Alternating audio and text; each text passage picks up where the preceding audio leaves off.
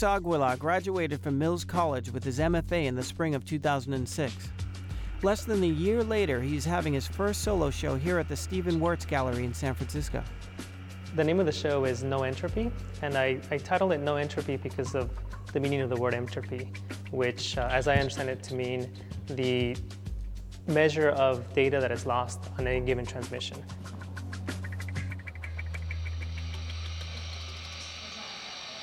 This is my artist statement, and it's titled Artist Statement. So it's my entire artist statement, my real artist statement that I, that I wrote when I was in grad school, uh, being displayed from beginning to end, one character at a time. I work in video. Uh, I think of it as conceptual video. So I'm doing a lot of thinking and pondering and um, research before I actually go through and, and make the pieces. Jesus is exploring the interaction of video and the computer screen in the simplest and most direct approach. The title of the piece is Dante's Inferno in 8 minutes 34 seconds, and it is downloaded text from the internet, the entire poem of Dante's Inferno. I love the rawness and the directness of it. When I'm, when I'm making the work, I really, really try to not put my hand in it too much. Like with Dante's Inferno, what's happening is that the camera is not able to keep up with the speed of the text. So there's this sort of disintegration that's happening, which metaphorically speaks to information and how ungraspable and how, how difficult it is to hold, sort of hold on to it in this day and age. What I'm doing here is typing the exact same phrase in my mind, the exact same sort of finger motions. Um, but what I've done is upset the logic of the keyboard by shifting my fingers just one key to the right. And then I will shift my fingers one key to the left. As I was working on this piece, I, I was really intrigued by the idea of the funneling that happens in language, and sort of the, the keyboard is another, yet another funnel.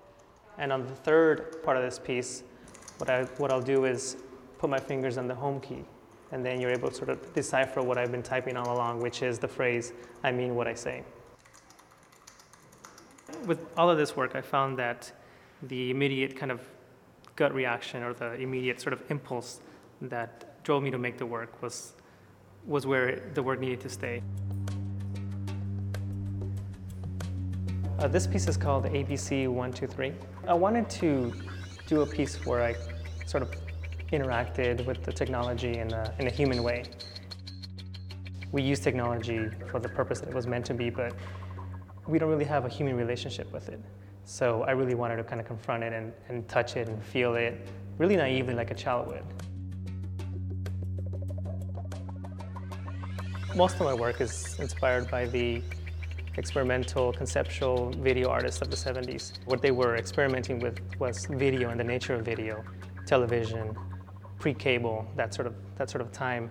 And I sort of think of the computer and the internet as the contemporary of that. Jesus does most of his work here at the Headlands Center for the Arts in Marin. He has a year long residency. The workshops at the Headlands Center provided Jesus with a very unexpected inspiration. So, this is an old letterpress that was um, donated to the Headlands, and I kind of just came down here one day and I knew about it, and I immediately kind of became enamored by its kind of structure. And um, really interesting to me is that these are the blocks of text so I'm kind of just kind of at this point looking at them and studying them.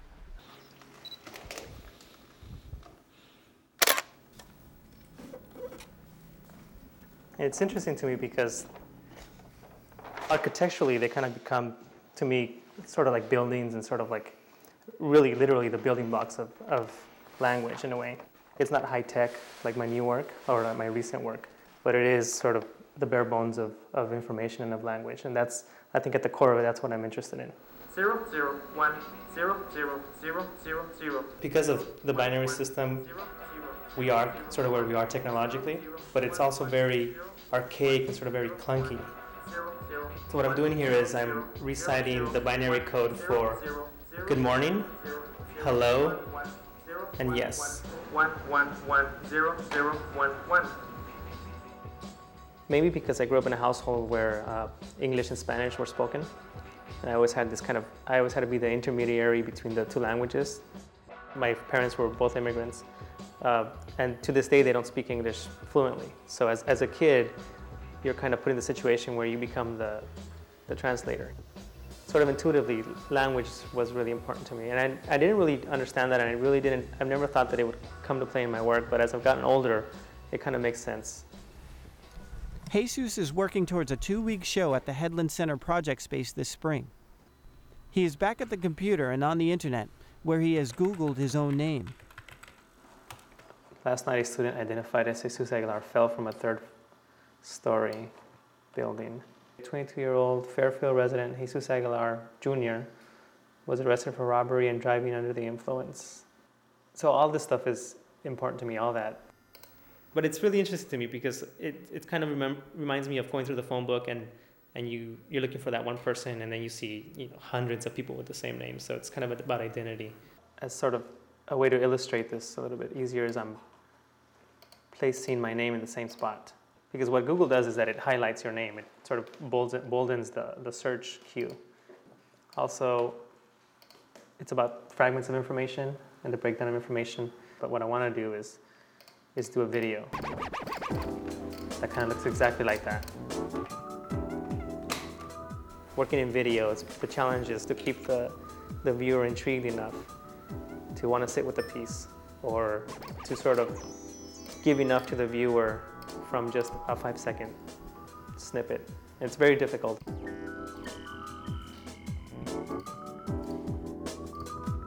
I have an Apple computer and I'm in Northern California and I lived through the Silicon Valley days. So I don't think of my work as being about myself or about my history or about my anything like that. I think of it more of being of this time and I'm part of this time.